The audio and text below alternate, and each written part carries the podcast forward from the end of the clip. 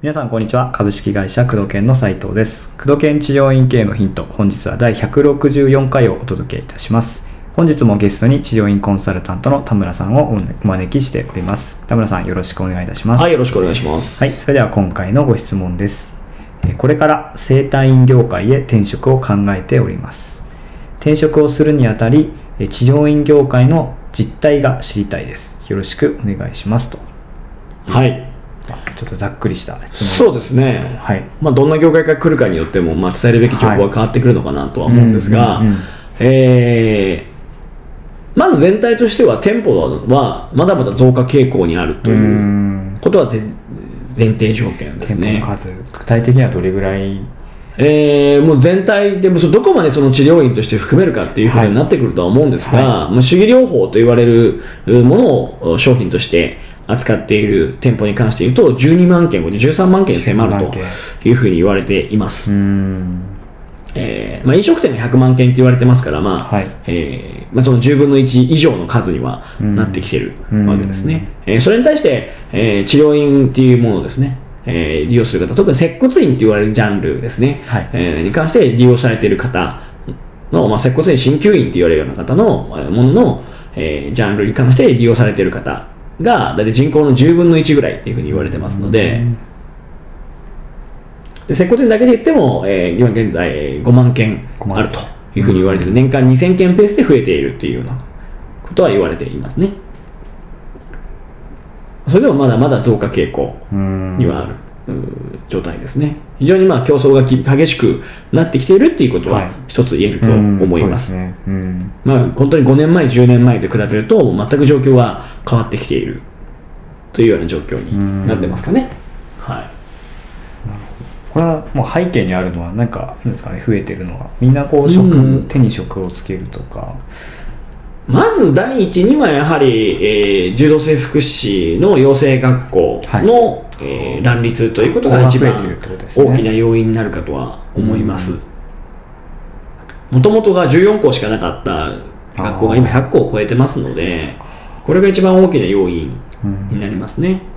えーそれによってのその柔道整復師の、えー国家資格を持つ方の、えー急激な増加という、うん年間4000人ほど今免許を取る方が出てきてますので、えーこれによって急に数が増えたということは確かだと思います。で、えー接骨院自体が、えーまあ、し治療院業界全体でいうと主流になる部分,、うん分野になりますので、えーここの競争が激しくなってくるとそこからやっぱりはみ出つ部分が出てくるわけですね。はいえーなので今は私のクライアントさんも含めてですけども、えー、もともと保険主体だった整骨院さんっていうのが、えーそこから、えーはみ出してきて、はい。えー自費の生態という分野にうん。はみ出してきているというのは、えー現実にある部分ですし、えーそれによって、えー生態のマーケットが圧迫されることによって、えーリラクゼーション分野の進出、うん。いわゆるもみほぐしと言われるような部分ですね、えーの進出であったりとか、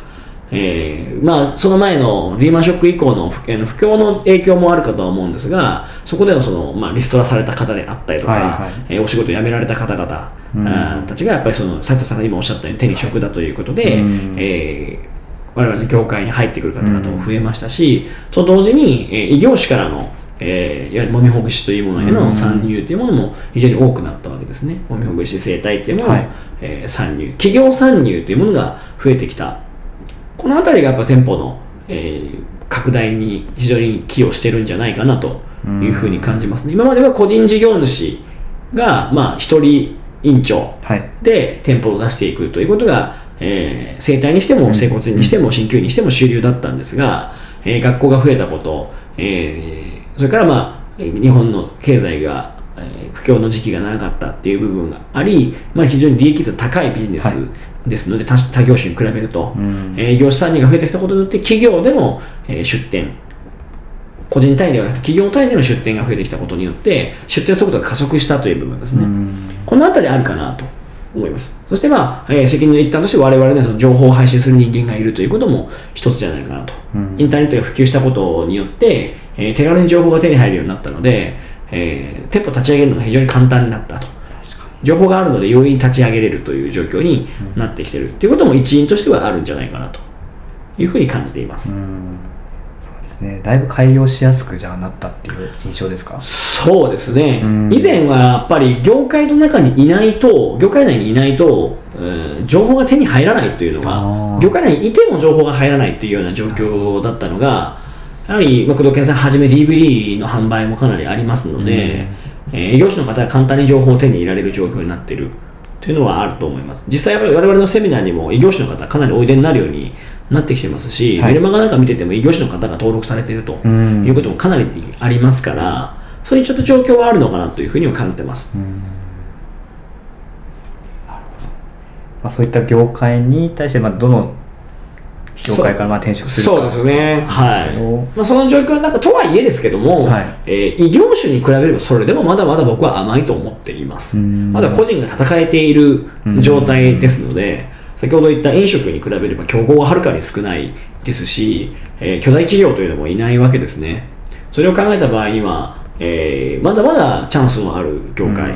なのかな？ただし、えー以前ほど甘くはなくなってきているっていうことですね。個人がその趣味の延長線上のようなことでやっていけるほど甘い業界ではなくなってきているのは確かですね。ちゃんとインフラも整備して、えーマーケティングも考えて、うんえースタッフマネジメントも考えてやっていかないとなかなか戦っていけない時代、うんやっぱり今はえー起業家の時代治療院業界自体は起業家の時代になってきているっていうふうに言えると思うんですね、うん以前は、えー正直3店舗持ってればある程度安泰かなというところははい。あったんですが、えー最近は3店舗では難しいのかなと、うん。うー10店舗以上の規模の店舗がおそらくあの企業体がですね、はい。おそらくこれから増えてきますので、えー選択肢としては、まあ、1人個人員ですね。飲食店と同じく個人員で強烈な特徴を持った店舗を作っていくか、うん。えー大手とはもうその、えー路線を変えた独自のスタンスですね。独自スタンスの店舗を持っていくのか、はい。えーその主流のね、えースタンスであれば、えー10店舗以上のある程度の展開大規大規模展開というものが必要になってくる。うん。時代になってきているんではないかなと思いますね、二極化の時代になってきてますので、えー中庸で生き残れるほど甘くはなくなってきているなと。いうのが、えー確かだなというふうに感じますね、うんまあ、まだ始めるこの方なんかはまだまだこれから入ってくるっていう段階ではまだ個人での戦いが始まるわけですけども、はい。でもまあ目立つところはそれぞれだと思うんですけどやっぱり10店舗いる、まあ、競合もいればそうですね。地域にたくさんいるわけですからね。はい。うん。やっぱりそのうーご自身がどうされるつもりなのかわからないんですけども、はい。えー人を雇ってやっていくのであれば10店舗以上の企業体を目指さないと人がもう入ってこない時代になってきてるっていうのはうん。あります、で1店舗で戦っていくんであればもう自分が、えー